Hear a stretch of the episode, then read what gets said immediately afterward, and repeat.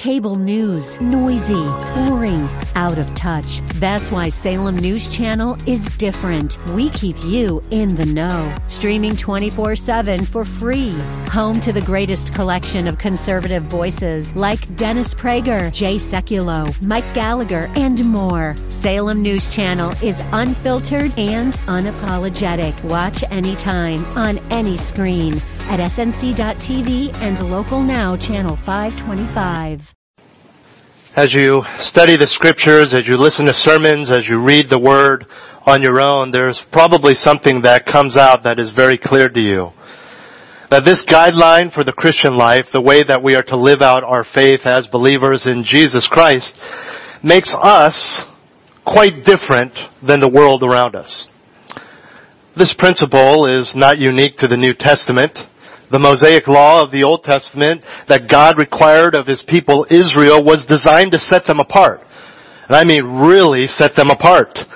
These rules that they had were outrageous to the nations around them. In fact, they were outrageous to the Jews when they first got them. And in the same way for us as church age believers, the New Testament believer is called to be very different, set apart from the world. You understand that it's not so much how we eat or keep clean as the ancient Israelites were to do. For the most part, just from the outside on the surface, we look and dress the same as everyone else, the world around us. The core difference, no pun intended, between us and the world is what's inside. Our heart attitude. For the Christian, this is what we pursue Christ with it's not just external legalism, it's not just doing stuff, it's the heart attitude. And this is all well and good. We understand this. We are essentially different than the world. And our behavior will reflect what is in the heart. But let's be honest. There is a particular aspect promised to the Christian that makes us different than the world that can be hard to swallow. Yes, ideally, we say, yes, it's for Christ, we'll do it. But it is a hard nugget to swallow. And it is the very issue, the very topic we've been studying for weeks, and that is suffering. We all suffer. All humans suffer. They suffer physically, they suffer emotionally. But there is a unique suffering for Christians. And when we look at the difference in us between us and the world, when we want, when we are promised persecution, you, you ask the question, who really wants that? I, I, again, I understand, like, well, if the Lord wants me to do it, I understand, I accept it, but no one enjoys pain. No one wants to be persecuted. Uh, no, in, in, all the wonderful blessings of the Christian life, no one puts that on the top of the list. Yeah, heaven, yeah, that's great you know, blessings, being able to pray to God, having God watch over me, but really, it's the persecution that I really love about the Christian life. No one says that. No one enjoys that. And what's more, it goes against the grain of our human nature. We are not only promised persecution because of who you are, because of who you follow, we are told you can't get angry. You can't fight back. You can't take vengeance. You can't defend yourself. The gospel, yes. Yourself, no. And then, on top of that, to make us even more different, we go around because the Bible says this is true. This is a blessing. Suffering is a blessing. Persecution is a blessing. Man, how, how long is your wired, jaw wired shut? Let me write down for you. It's a blessing because someone broke my jaw for the cause of Christ. It's strange. It makes us different.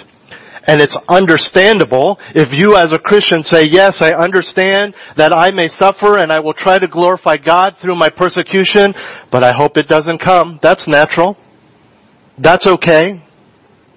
Like much of what we are to be and do, it simply doesn't make sense to the natural mind, the Christian perspective on suffering in any way.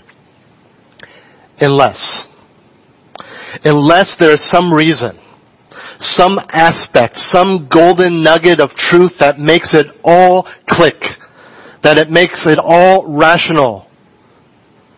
Unfortunately for us, there is. And that nugget of truth is not an idea. It's not a thing. It's not a concept. It's not a promise. It's a person, and that person is Jesus Christ. Not only does his life make sense of the suffering, his life and death make sense of everything we are to do and that we do do as believers.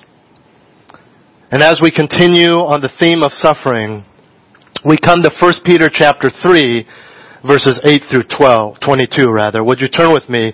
1 Peter chapter 3 verses 18, I think I said 8, 18 through 22. And I'm going to read that in the NAS.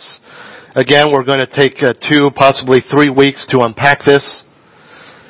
But let's read the whole section. And again, we see with the word, the connective word for, that he is bringing us back in this continuous thought in which he has talked about suffering or persecution. 1 Peter chapter 3, 18 through 22. For Christ also died for sins once for all, the just for the unjust, so that he might bring us to God, having been put to death in the flesh but made alive in the spirit, in which also he went and made proclamation to the spirits now in prison, who once were disobedient, when the patience of God kept waiting in the days of Noah, during the construction of the ark in which a few, that is eight persons, were brought safely through the water. Corresponding to that, baptism now saves you. Not the removal of dirt from the flesh, but an appeal to God for a good conscience through the resurrection of Jesus Christ, who is at the right hand of God, having gone into heaven after angels and authorities and powers had been subjected to him. Now, as we got to verse 19, if you thought, what in the world does this mean? That is natural. In this passage that we are going to cover over the next two or three weeks, there are two of the verses that are considered the most difficult verses to comprehend in all of scripture. Verse 19 is considered the hardest verse by many to interpret in all of the New Testament. And to make sure you come back next week. We're not going to get there this morning. This morning we're going to spend uh, our time looking at just verse 18, and I think you would all agree there's a lot there. But over the next few weeks in verses 18 through 22, we will look at four encouragements in suffering from Christ's victory. Four encouragements in suffering from Christ's victory. And that is the point that, that Peter is making here. It is not, well, Christ suffered and so you can do it too. That's already been said in this passage. And you can use that as an application, as an example if you want. But what he is doing here is he is proclaiming the victory of Jesus Christ as a reason that suffering and persecution as a believer is what Peter has described it as. And this morning in our four encouragements and suffering from Christ's victory, as I mentioned earlier, we'll look at the first one which is Christ's victorious propitiation. Christ's victorious propitiation. Let me read for you again verse 18 where we will unpack this and if you don't know what propitiation means, don't worry, I'm about to uh, define it uh, probably in more depth than you would care to hear. Verse 18, again, for Christ also died for sins once for all, the just for the unjust, so that he might bring us to God, having been put to death in the flesh, but made alive in the spirit. Let me define for you this word propitiation. It is a theological word, but it's also found in our New Testament. And this is important because this really summarizes everything we're going to look at in verse 18, and it's a key part of our salvation and understanding what Christ did for us in terms of a transactional way. Propitiation, that word, means to avert wrath by means of an appropriate transaction or sacrifice. Let me say that again.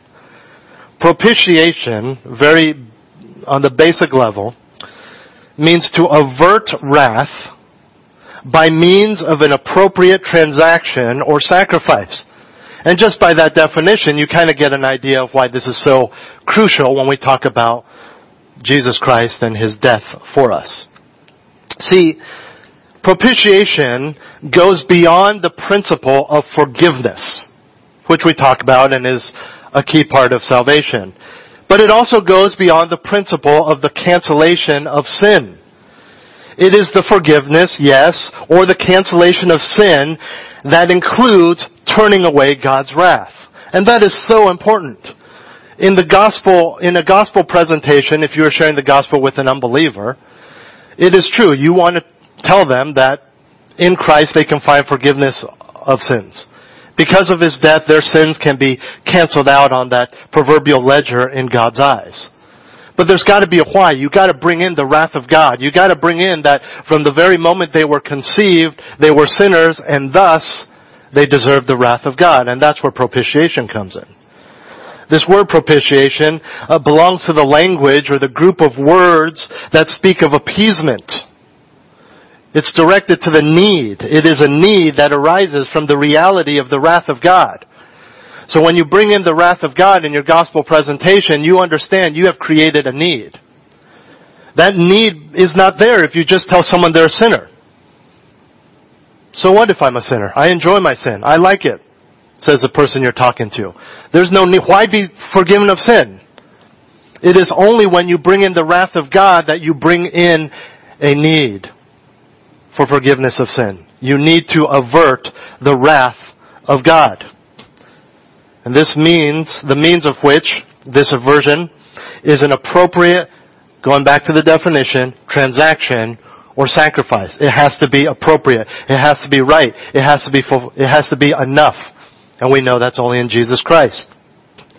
Don't turn there. I'm going to read these quickly. Where we find this word, Romans 3.25, speaking of Jesus Christ, God displayed publicly as a propitiation in His blood through faith.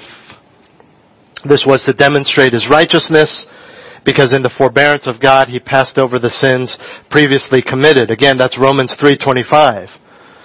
1 John 2, 1 and 2. My little children, I am writing these things to you so that you may not sin.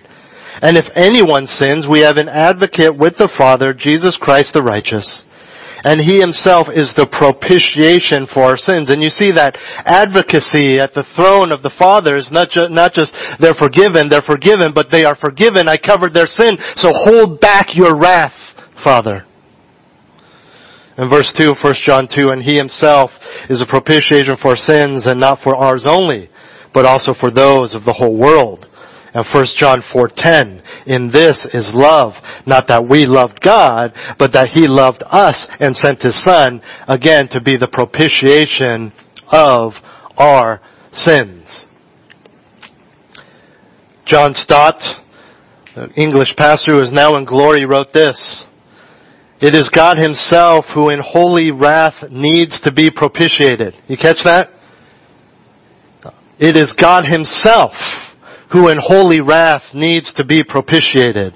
God himself, who in holy love undertook to do the propitiating, and God himself, who in the person of his son died for the propitiation of our sins. He did it all. Stott goes on, thus God took his own loving initiative to appease his own righteous anger by bearing it his own self in his own son when he took our place and died for us.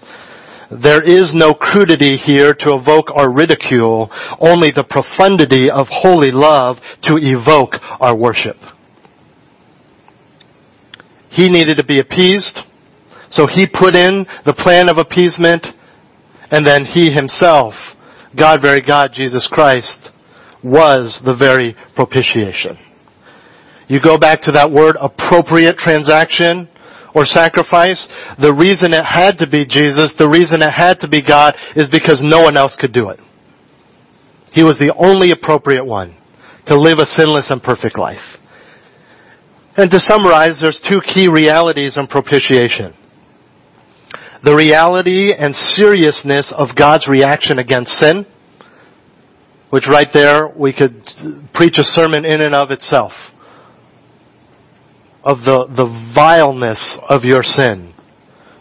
Propitiation reminds us of the reality and seriousness of God's reaction against sin. Wrath. Eternal damnation slaughtering his own son. And the second is the reality and greatness of God's love, which provided the gift which would avert that very reaction against sin. displayed in his wrath.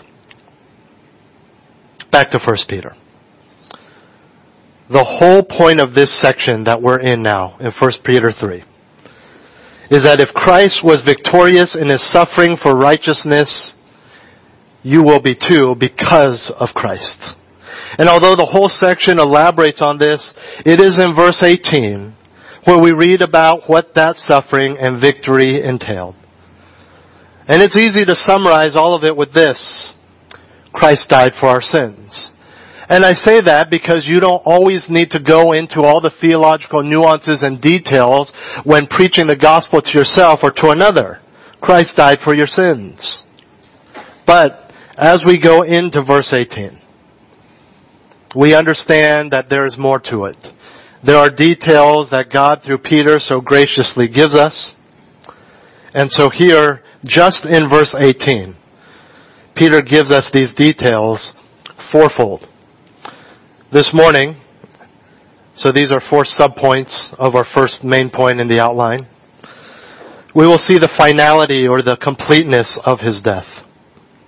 We will then look at the transaction of his death. We'll look at the purpose of his death and then the physiology of his death. First, let's look at the finality or the completeness of his death. Peter writes in the beginning of the verse, again we're in 1 Peter 3:18, for Christ died for sins once for all. For, that word for introduces us to a new section that justifies the teaching that we've seen in verses 13 through 17 again, again regarding suffering well. The focus here is on the victory of Christ. And so we're not so much, and I said this earlier, we're not so much given an, an example to follow, although we are, but that's not the point. He's not saying since Christ suffered, you should too. Again, that point has already come out in the previous verses. What Peter is doing in this section is kind of capping off that whole whole kind of monologue on on, uh, on that whole discourse on suffering, and to highlight the victory of Jesus Christ. As Christians, we know that Christ died. If you're not a Christian here this morning, you probably know that Christ died. Or that at least we know and believe as Christians that Christ died. This is foundational to the Christian faith. In fact, when you share the gospel, that's probably the highlight of what you say. Christ died for your sins. Christ died for your sins. The cross, the cross, the cross, the cross. We know this. But Christ didn't just die to show the way. He died because there was a penalty that needed to take place. Propitiation. See, sin entered the world through Adam, the very first human being that ever existed. And all of humanity has been born into sin ever since mankind, you could say, has incurred the wrath of God. There is no one free from that except from Jesus Christ. All of us. So something needs to appease the wrath of God. I mean, theoretically nothing has to. God could have just let the wrath of God be laid upon all of us. But if you want the wrath of God to be stopped, something has to be, appease that wrath of God, to appease the anger of God. And so on the one hand, you have the unbeliever, who by never putting his faith in Jesus Christ, never appeases God's wrath, does not partake of the appeasement in Jesus Christ, and thus faces the full brunt of God's wrath, ultimately with an eternity in hell. On the other hand, you have the one who has put his faith in Christ as Lord and Savior, thus taking upon himself the righteousness of Christ because he, capital He, Jesus Christ, appeased the wrath of God. The penalty that the innocent, sinless Jesus took is now placed in the Christian's account. And in the middle, there is no middle. You either accept Jesus Christ as Lord and Savior, and therefore avoid the wrath of God because you partake of that transaction, or you don't, and then you choose to face the wrath of God one day. That's it. There's no middle ground. There's no purgatory. There's no lukewarm Christian. And as history progresses, and then populations increase, though Jesus Christ is alive, though the gospel is alive for us, we understand that when you look at depictions, whether in a illustration in a book, or a poster, or in Hollywood, you understand that people dress differently. They wore sandals. They walked on dirt. In other words, Jesus Christ dying for our sins is ancient history. And since then, billions of people have existed, many of which want to have a right relationship with God. Sin again for all of these people in the last 2,000 years is the problem and separates them from their Creator. So Christ, having died for our sins 2,000 years ago, look how many people have existed since. Look how much sin has occurred since. Look how much sin is not just okay, but is legal and promoted by our government officials and by our society. And more and more, we're the weird ones because we don't want to do those things that God sins. The logical question is, who's going to come again to pay for those sins? Is it really enough? There's way too much. Future generations should the Lord tarry. Who's going to cover those sins? Or if Christ died for our sins in the past, does another sacrifice need to be paid for future sins? The sins I've committed as a believer. When I prayed the prayer to become a Christian, I understood that God forgave all my sins before I came to Him, but I still sin every day. What about those sins? The answer, of course, to these questions is no. You know this. And I ask those questions not because you don't know the answer, but to highlight the beauty and wonder and eternality of that little phrase you can so easily overlook once for all. He died for sins once for all. If you have the King James or the ESV, the English could lead you astray. Once does not mean once upon a time. He did this once long ago, but once for all, as translated by the NAS and NIV. It is done. It is final. It is complete. Not just for the sins of the people since Adam, but the sins in the future.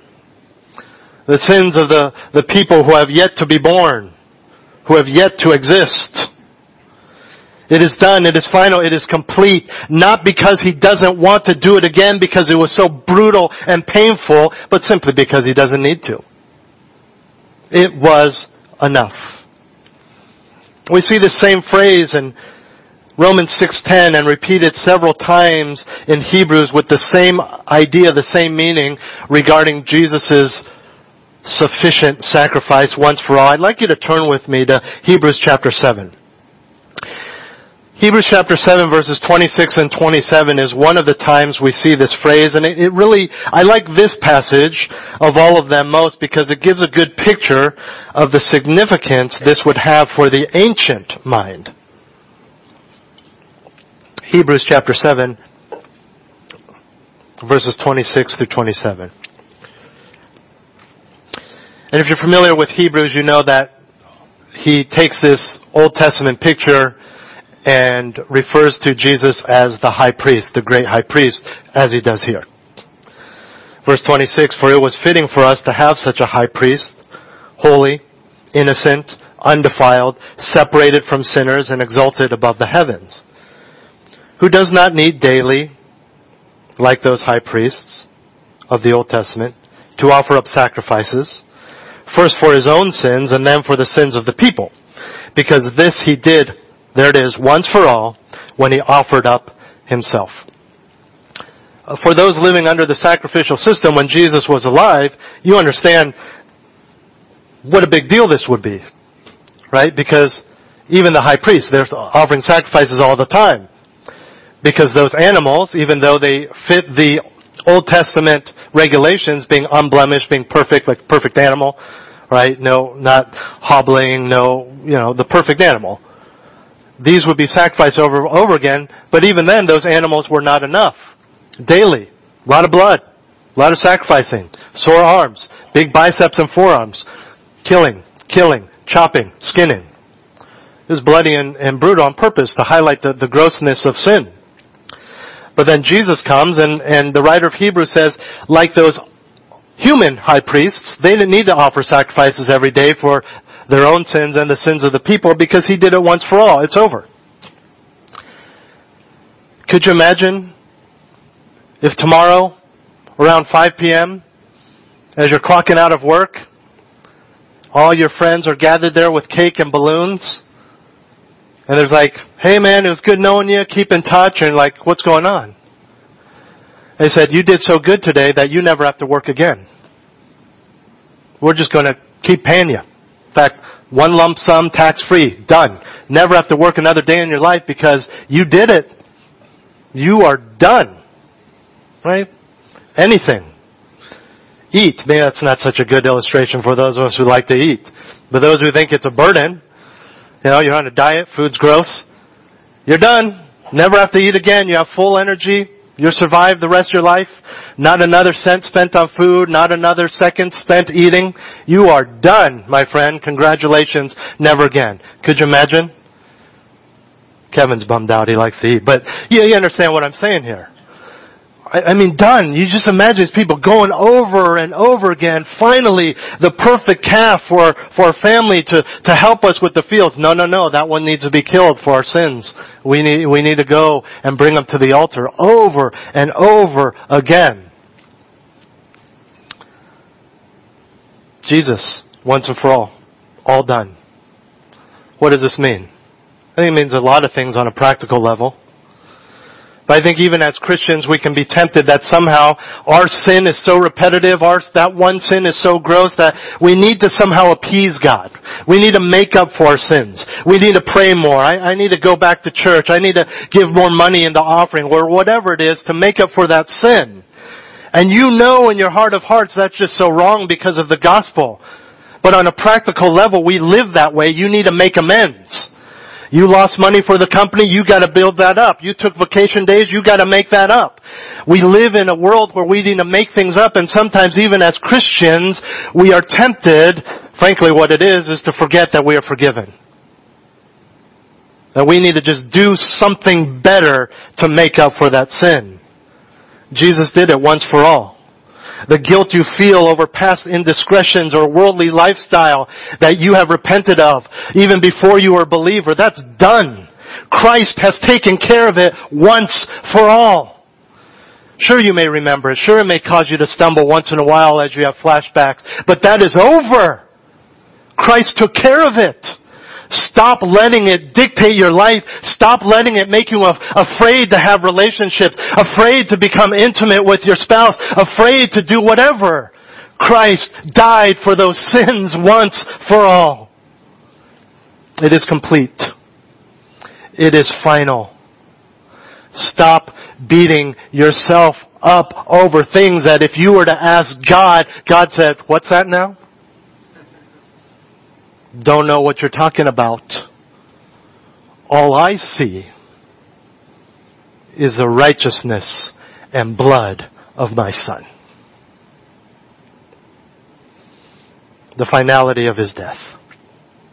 The second thing we see is the transaction of his death. The just for the unjust. So, it's so poetic. The just for the unjust. Jesus, of course, is the just and we are the unjust. When Peter calls Jesus just, he's referring to his sinlessness. And what you have to understand is that this means that his suffering and death were undeserved.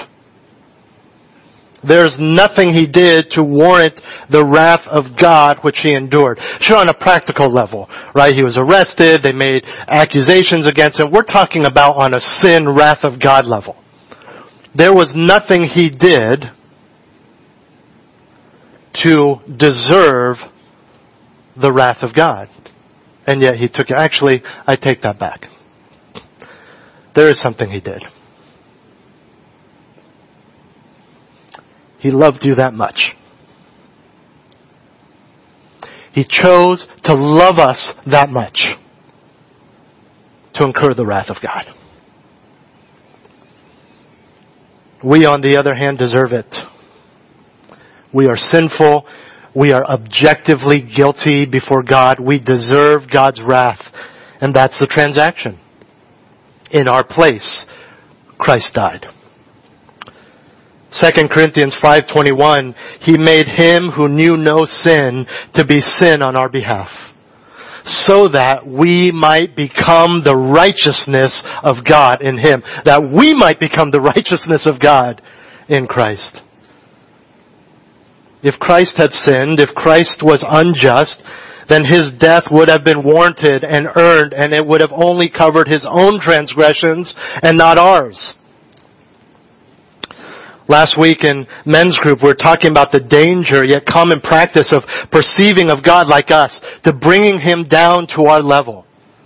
Uh, it is true, Christ is our brother, that we are to call up on the Lord with an intimacy exhibited in calling Him Abba Father or Papa, Daddy.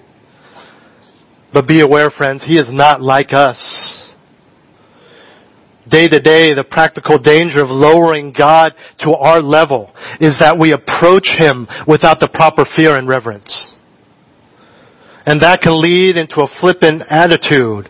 Kind of like if you're speeding on the freeway and a CHP pulls up behind you and you look in your rearview mirror and you're like, oh, that's my, that's my cousin. He's not going to pull me over. He's not going to give me a ticket and so you don't slow down. You're not scared because you're so familiar with this individual and you've brought him to his level and you've forgotten, yes, he's your cousin. Yes, you used to wrestle as kids. Yes, you still pull pranks on him during Thanksgiving, but he's a CHP officer. You see, on a larger scale, there's a danger of forgetting about the supremacy of God as it result, relates to our salvation. The very core of our faith relies on the fact that Jesus is nowhere near where we are just for the unjust speaks volumes. Not just a good upright citizen for a criminal. He is in a totally different category. The just for the unjust. This is the transaction. This is the substitution. This is the propitiation. The third aspect of his death is the purpose of his death so that he might bring us to God. You say, well, I saw, I thought the purpose was so that we'd be forgiven of sins. Same thing. Same thing. So that he might bring us to God. In fact, I like that concept a lot better than just being forgiven, forgiven of our sins. So that indicates the purpose of his death. And he says to bring us to God to bring about a right relationship or provide access for. This isn't just an objective reconnection of two separate parts. Plug that back in. Put those puzzle pieces together. This is a reigniting of a relationship that was long destroyed because of sin. Not in your life. Okay? We're talking about re- reconciliation, becoming friends, or have a relationship with God again. We're talking about humankind as a whole. That relationship was lost in Adam and Eve. And we're reconciled as a people in Christ. And that word bring highlights this relationship. Uh, that phrase brings us to God could be said to be bring us back to God.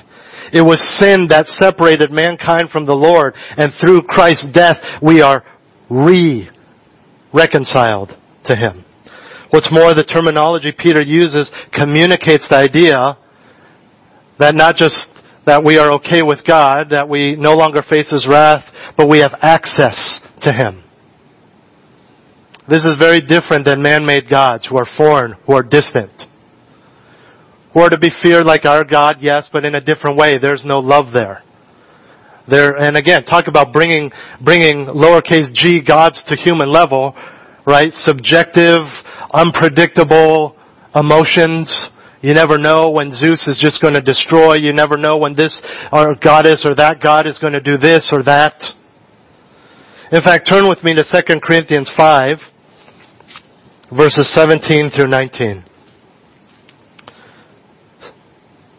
2 Corinthians 5, 17 through 19.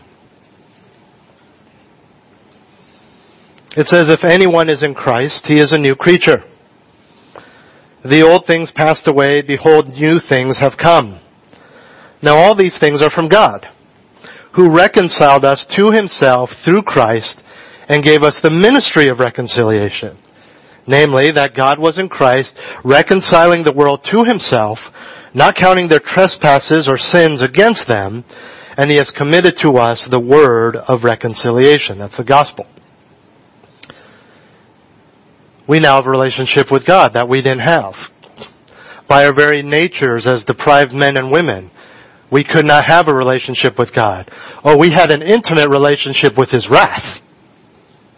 That's where we're headed. In His crosshairs, as people say. But now, because of Christ, again, all because of God, we are reconciled. Made friends once again. No longer enemies. And think about it. Everything in your life as a Christian. From your prayers, whether it's getting on your knees and having an extended time of prayer or what's this, this quick one sentence in traffic or when your boss is approaching your cubicle, whatever it is, to our reliance on Him. The comfort we find in difficulties, the, the hope and promises we have that get us through the day, the day, get us through life regarding heaven and being with Him. All of these things in the Christian life, all of that are because of Christ and what He did so that we could have access to God. Otherwise, it's, it's all useless. It's all pointless. The person that isn't reconciled to God could say those things, they could do those things. It's like the little kid writing to his, his famous director, put me in a movie, put me in a movie, put me in a movie. Might get a nice uh, letter with a computer printed signature from his secretary's secretary's secretary. He's not going to be put in a movie. It doesn't mean anything. He doesn't even hear it. He doesn't even know you, you're there. You're writing to him. And God in His omnipotence, He knows. But you understand what I'm saying here. It is all because of Christ. That He brought us to God. There's an intimacy here. Every every year, my family and I we we buy a membership, which is just uh, for nonprofit organizations is code for annual pass to a museum, San Francisco Zoo, or maybe the Academy of Science, or something. We're and, and we're we're we're one of many, right? There's a line in the members only entrance. There's a lot of people who do this. And, you know, they send you letters, thank you for supporting this, supporting that. And the reality is people just realize that financially it made more sense to buy a membership than to buy tickets all summer. That pass gives us access. We are members, they say. It gives us access to that particular destination with no real intimacy. I've never met the president of the Academy of Sciences or the CEO of the San Francisco Zoo. I've never met the mayor of San Francisco because of my membership with his organization. I'm not even recognized by the staff when they scan my membership card. This is not how it is with God. You become a part of a family. You become a member, if you will, but there is a relationship. Christ didn't just buy you a membership pass through his death to have some sort of objective access to God where you're just one of millions, but God just sees you as one of millions. He doesn't really care. There's no intimacy there. No. He knows you. He loves you. He's with you right now. He's helping you. You're convicted by something you just heard. He's doing that. You're comforted after that conviction. He's doing that. You feel encouragement because though you're convicted, though you are struggling, you know you can get over it. That's God with you right now.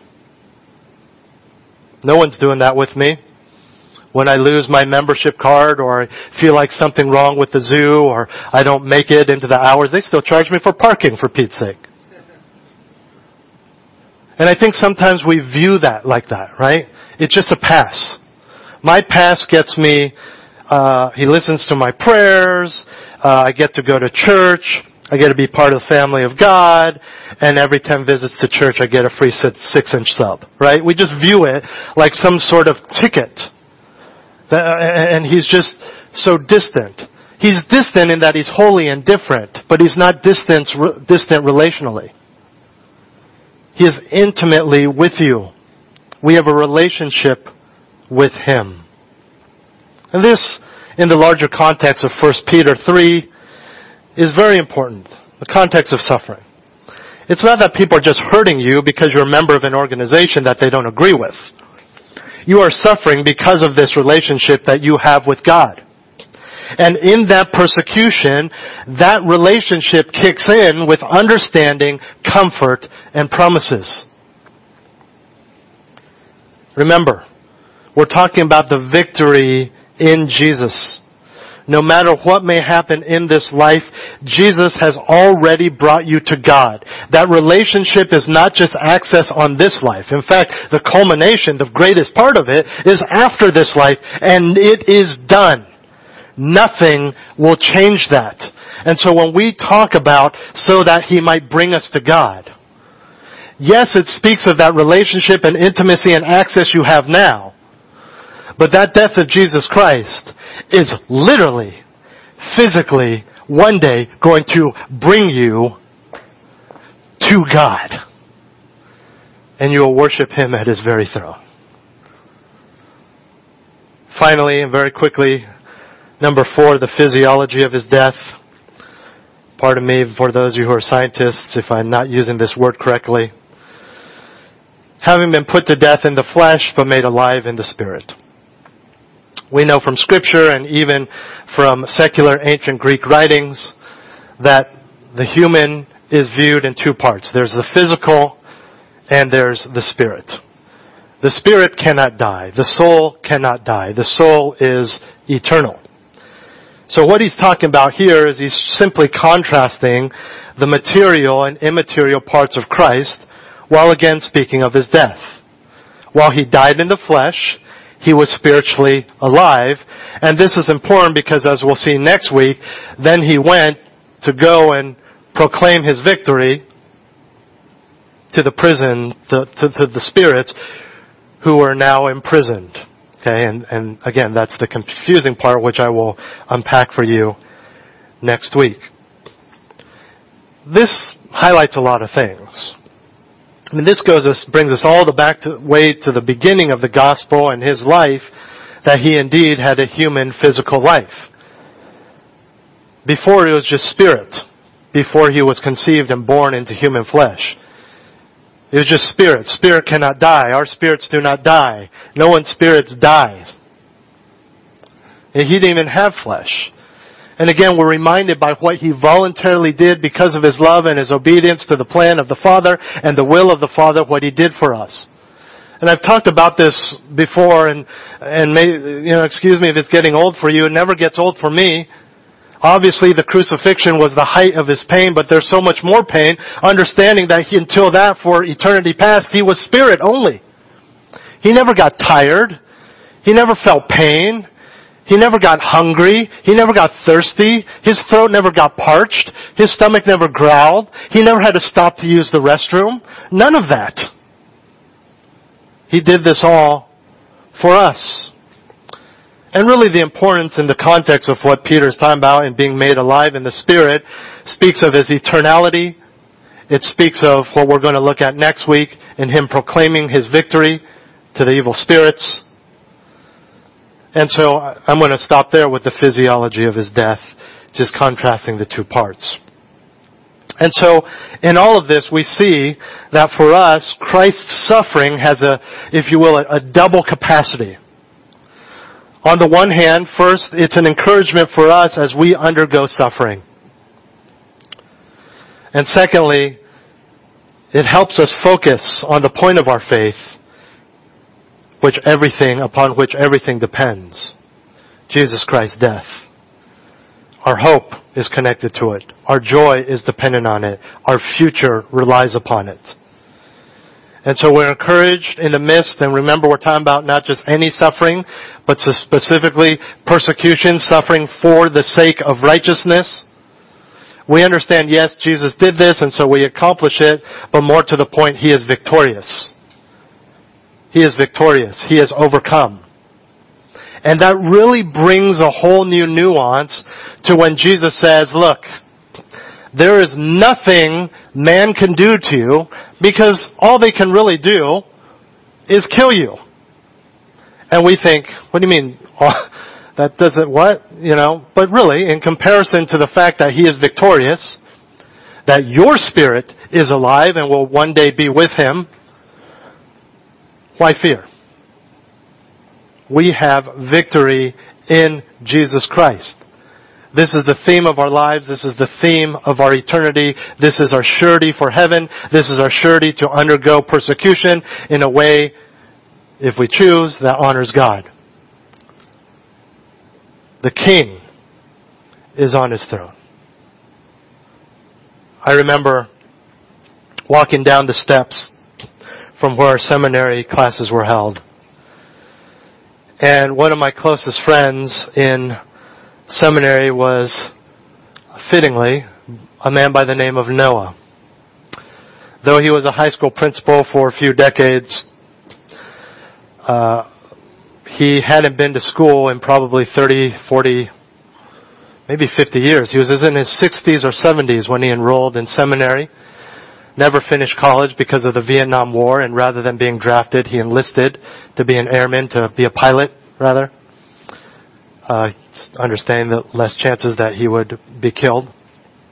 And so he never graduated degree. And so you can imagine to be in seminary at a master's level, though they were giving, they made one of the rare exceptions where they gave him a bachelor's degree, the work was still master's level. So he had a hard time and he was barely passing. As he really hadn't studied on an academic level for essentially a lifetime. And it was discouraging, I'm sure. It was discouraging as he looked around and people got A's, A minuses, B pluses, and once again he got a C, C minus, a D on an exam or whatever it may be. And I remember we were walking down the stairs and he's like, how'd you do? I said, yeah, you know, that was a tough test and I think a lot of people struggled and He's like, yeah, I, you know, I got, I forgot what it was. It was a, a pretty low grade. And you have to understand that this isn't, uh, you know, they're, they're producing pastors. So if you don't get a certain GPA, you don't graduate. They don't let you through. And he looked at me and it was clear that he was discouraged and we were all discouraged because it was a hard, I think it was a Hebrew test. And he looked at me and his face totally changed and he smiled. And he said, well, the king is still on his throne. Some may be, someone may be persecuting you. They may be making fun of your faith. Maybe someone even threatens you with violence because somehow they did some mental gymnastics and say because you're a Christian you must agree with everything politically that they're against. And in the midst of your rational fear of getting physically hurt, you remember because of his death and you have access to him. The king is still on his throne. As you sit there, as some of you have, watching as someone way too young passes to the next life, you remember the king is still on his throne. And when you keep telling yourself that your fears are unwarranted, and the doctor walks in and shows you the test results, and you realize that your fears were totally warranted because it's actually worse than you thought, you remember the king is still on his throne. When you can't find a spouse, when you finally find one and you guys can't have a baby. When you're losing your job, when you realize you never want to leave from here, but never in a million years can you afford a house, the king is still on his throne. And that king once upon a time, but once for all, died for your sins. That you might be forgiven, that you might avert the wrath of God. And though that king is holy and righteous and does not tolerate sin, he died so that you could have access and intimacy with him. And yes, it is hard. Yes, it is difficult. And no, it's not wrong to cry. It's not wrong to question. It's not wrong to go through uh, bouts of sadness. But you remember that the king is still on his throne and your name and your problems and every cell healthy or diseased in your body is written on the palms of his hand and he loves you and he cares and it matters because he died in your place. Let's pray.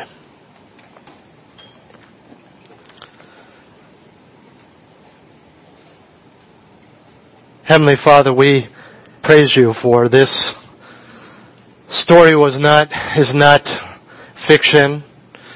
It's not a cartoon. It's not a man who died and was not resurrected and has long since turned into dust and all of this is for naught. But Heavenly Father, you sent your own Son to die for our sins. Because of your wrath and our desire to avoid it, you demanded, you needed propitiation, you needed to be propitiated, and so you propitiated for us, because no one else could do it. And in the midst of our suffering, in the context of our difficulties, whether it's persecution or just the daily trials of life, may we remember what really matters. Lord, thank you for our humanity.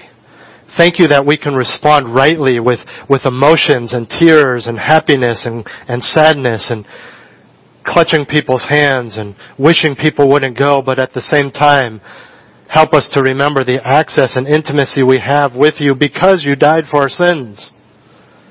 Help us to find hope and joy in greater things, more important things because you, our King, though you came, though you died, you are on your throne. Father, we long for the day that we will be there. We long for the day that we are amazed at the dazzling array that we see before us, the beauty of your throne, the majesty of the seraphim and cherubim that worship you, but most of all, Lord, we want to see you. Though you are with us, we want to physically be with you, but until that day, make us faithful make us faithful. Help us to remind ourselves to preach the gospel to ourselves every day so that we might take hold of the reality of who you are, which solidifies the reality of who we are. We pray these things in Jesus' name. Amen.